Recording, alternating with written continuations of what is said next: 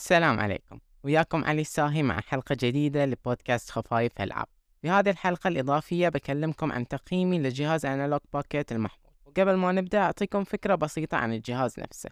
شركة أنالوج موجودة من سنوات وهدفها أنها تعيد تصميم أجهزة ألعاب ال retro لكن بتقنية جديدة. من أجهزتهم السابقة هي السوبر انتي اللي هو جهاز سوبر نينتندو والميجا اس جي اللي هو جهاز سيجا ميجا درايف الاختلاف الأكبر في أجهزتهم أنها تستخدم شريحة اسمها ال FPGA أو ال Field Programmable Gate Array على عكس بعض الأجهزة المحاكية الثانية اللي تستخدم نظام أندرويد مثلا ومع محاكيات من ال software هذه الشريحة بوصفها المبسط تقدر تكتب عليها أي برنامج وتقدر تعيد الكتابة عليها أكثر من مرة. والطريقة اللي تشتغل فيها إنها تقدر تتحول إلى طريقة عمل أي جهاز ثاني إذا برمجتها على هالشيء. فكانت أجهزة Analogue تستخدم هذه الشريحة عشان تحاكي طريقة عمل أجهزة Super Nintendo و Sega Mega Drive. لكن من ناحية ال hardware مباشرة بدل من محاكاة بال software مثل اللي متعودين عليه بالمحاكيات العادية.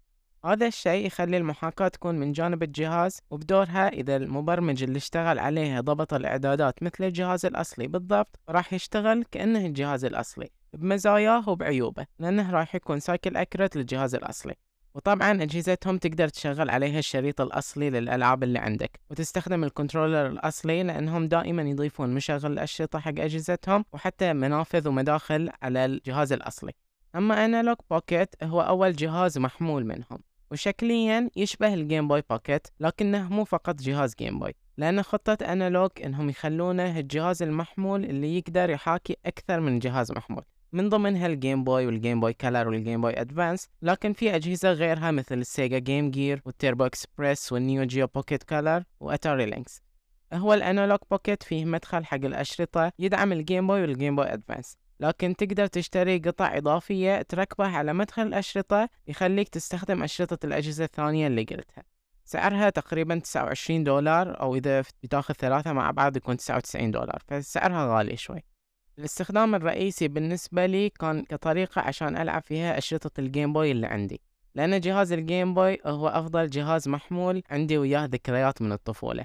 أحب ال Game Boy وألعابه لأنها كانت الألعاب الوحيدة الموجودة عندي لما أكون برا البيت أيام كنت صغير. فجانب مني أحب الألعاب لأني أشوفها ممتعة على إمكانيات الجهاز في وقتها وجانب ثاني مني يتذكر الأيام البسيطة لما كان عندي ال Game Boy Color فعشان هالسبب بعد تشوفون أن شعار البودكاست عبارة عن شريط Game Boy المهم Analogue نفسهم يسوقون للجهاز على أنه بديل جديد حق الأجهزة القديمة وموجه للي عندهم أشرطة ألعابهم القديمة عشان يستخدمونها على هالأجهزة الجديدة. فرسالتهم واضحة أنهم ما يبغون يدعمون المحاكاة الغير قانونية للألعاب لكن بالرغم من هذا إلا أنهم ينزلون jailbreak حق أجهزتهم السابقة يفتح المجال عشان تحط ملفات الألعاب على micro SD وتلعبها على الجهاز مباشرة.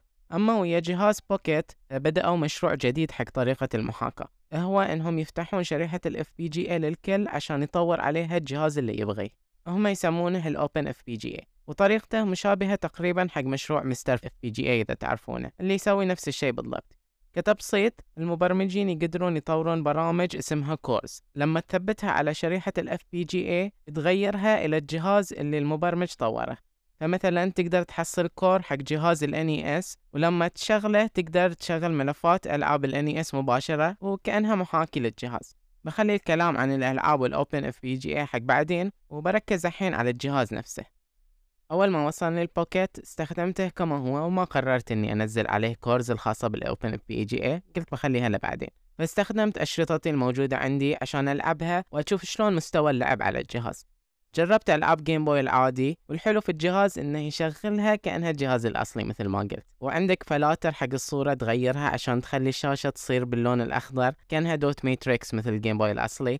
أو تقدر تختار إعدادات ثانية تخليها لون تركوازي آه، يشبه الإضاءة اللي كانت على ال Game Boy Pocket وفي فلتر يعرض اللعبة pixel perfect بدون أي فلاتر.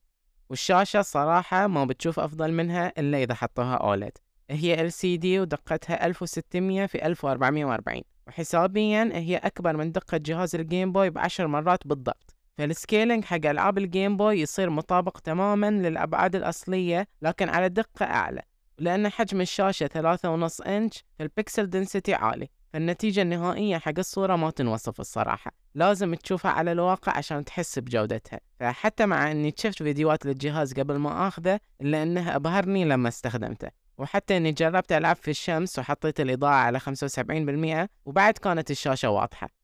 بالنسبة للألعاب نفسهم وشلون يشتغلون فهي بالضبط مثل اللي أتذكره لما ألعب على Game Boy Color كل الأشرطة اللي جربتهم اشتغلوا إلا كم شريط كان يطلع لي error لكن بعد ما نظفته اشتغلوا مباشرة.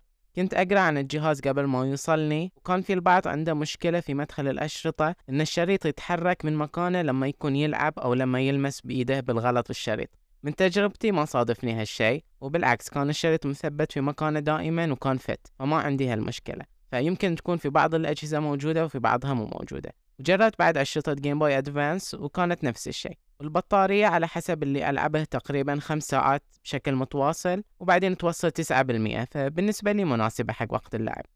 والحين نوصل حق الأشياء اللي ما حبيتها في الجهاز. الأزرار كلها سيئة بالنسبة لي أو مو سيئة بقول إنها مقبولة مع جودة الجهاز من ناحية المواصفات ومن ناحية التصميم إلا إنهم ما قدروا يضبطون الأزرار صح. يمكن الأزرار الوحيدين اللي جيدين هم ال A B وال X وال Y. أما ال D-pad وال R وال L وأزرار ال start وال select وحتى أزرار مستوى الصوت والطاقة كلهم رديئين. أولا ال D-pad يشبه الموجود في controller 8BitDo إذا تعرفونهم أو استخدمتونهم من قبل. ومشكلتهم إنك لما تحرك صبعك من اتجاه اليسار لليمين فال D-pad نفسه يضغط بالغلط على زر فوق أو تحت لأن الطريقة اللي مثبتة عليه الأزرار متصلة ببعض طريقة تخلي الضغط الخاطئ يصير بأي وقت. فإذا بتقارنون مثلا ويا ال D-pad في controllers بلاي ستيشن بتشوفون إن كل زر منفصل وطريقة تصميمه ما يخلي صبعك يضغط زر ثاني بالغلط. وحتى في controllers نينتندو متصلة من الخارج لكن تصميمها من الداخل يمنع هاي الضغط الخاطئ حق الأزرار. أما في Analogue Pocket فالتصميم أشبه ب controllers إكس بوكس 1 وأحد الأسباب إنهم ما يقدرون يخلونها مثل أجهزة نينتندو لأن ال D-pad مسجل كبراءة اختراع لهم وما حد يقدر يقلد التصميم. ففي ألعاب ال platformer بتلاحظ المشكلة لما تلعب لما تتحرك من اليسار لليمين بسرعة فبتضغط على الزر بالغلط أما فوق أو تحت. فهذا أول زر تمنيت إنه يكون أفضل. ولأن ال Analogue Pocket يشغل ألعاب Game Boy Advance ففي عندك أزرار ال R وال L موجودة ورا الجهاز. ومكانها عند مدخل الأشرطة بالضبط. الأزرار نفسها صغيرة وصعب إنك تستخدمهم الصراحة تقريبا تشبه طريقة أجهزة نينتندو DS لكن أصغر وأسوأ. وفوق هذا الجهاز اللي وصلني فيه عطل في زر R لما أضغط عليه مو دائما يسجل الضغطة لأنه قاعد يعلق في مكانه. فجرب في مترويد مثلا لما استخدم الزر مو دائما يتحرك سلاح سامس وأحيانا يضبط وأحيانا لا. وبحثت عن المشكلة وشفت إن وايد من اللي طلبوا الجهاز وصلهم وقالوا إن عندهم نفس المشكلة بالضبط. وفي منهم اللي تواصل ويا أنالوج واستبدلوا له الجهاز بعد شهرين أو ثلاثة. أنا أرسلت إيميل لهم لكن لحي ما وصلني رد فأتمنى إنهم يستبدلونه لي. لكن حتى بالرغم من المشكلة اللي عندي حتى إذا تصلحت فالزرين ما حبيتهم بسبب حجمهم ومكانهم. أزرار الصوت يمكن ما تستخدمها وايد لكنها موجودة على جانب اليسار وهم زرين منفصلين لكنهم لاصقين ببعض ما في بينهم مسافة كبيرة. المشكلة اللي تصير إنك ما تحس بالأزرار لما تكون تلعب. فإذا تبغي تزيد مستوى الصوت لازم تحرك الجهاز حق الجانب عشان تشوف الزر وتضغط عليه بصبع واحد.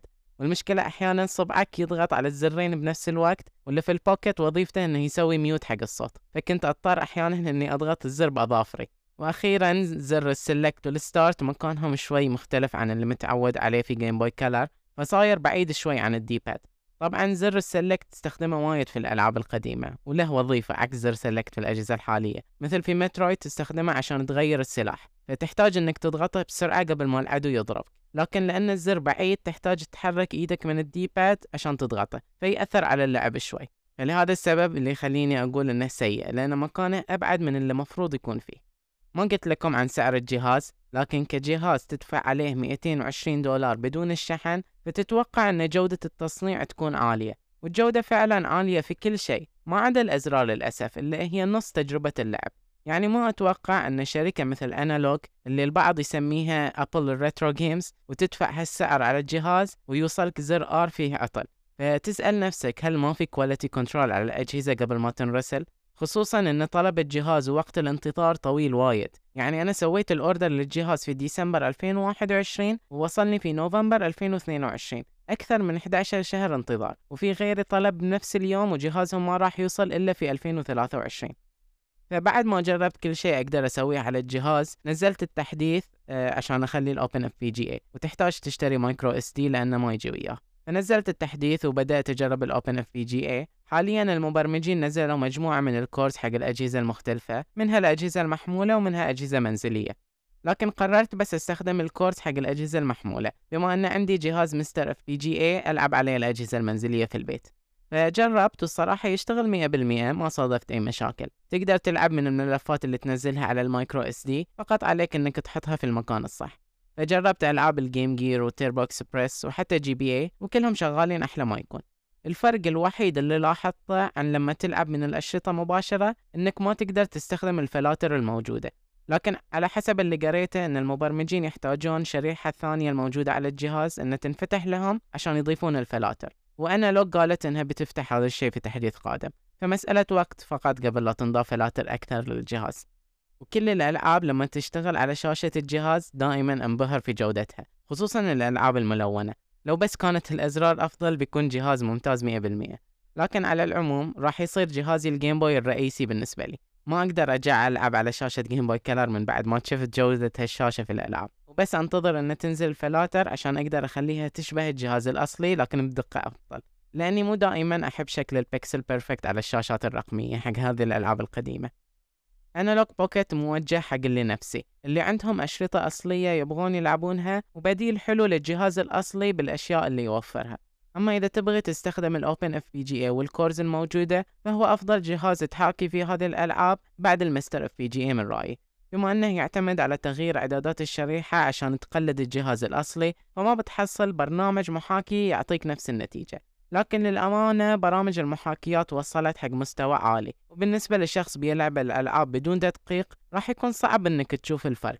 ففي نفس الوقت صعب إنك تقنع شخص عنده محاكي Game Boy Advance على الأندرويد إنه يشتري جهاز قيمته 220 دولار عشان يؤدي له نفس الوظيفة. ف Analogue Pocket موجه حق محبين التقنية أكثر من اللاعب العادي اللي يقدر يلعب نفس الألعاب على جواله بدون تكلفة إضافية.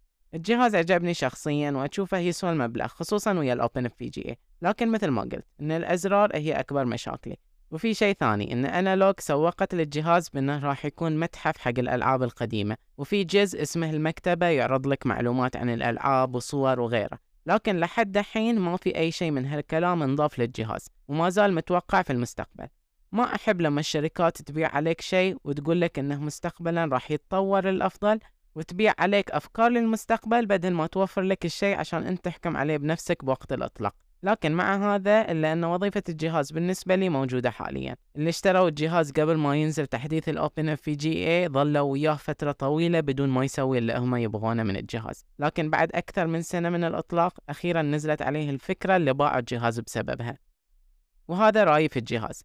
ومثل ما قلت إني اشوفه للي يحبون التقنية فإذا كنت تبغي جهاز محاكي ألعاب retro في بدائل وايد لكن إذا تبغي تجرب شنو FPGA وعندك أشرطة أصلية للأجهزة اللي تدعمها فالجهاز حلو. وشكرا لكم على الاستماع لهذه الحلقة. كان وياكم علي الساهي ومع السلامة.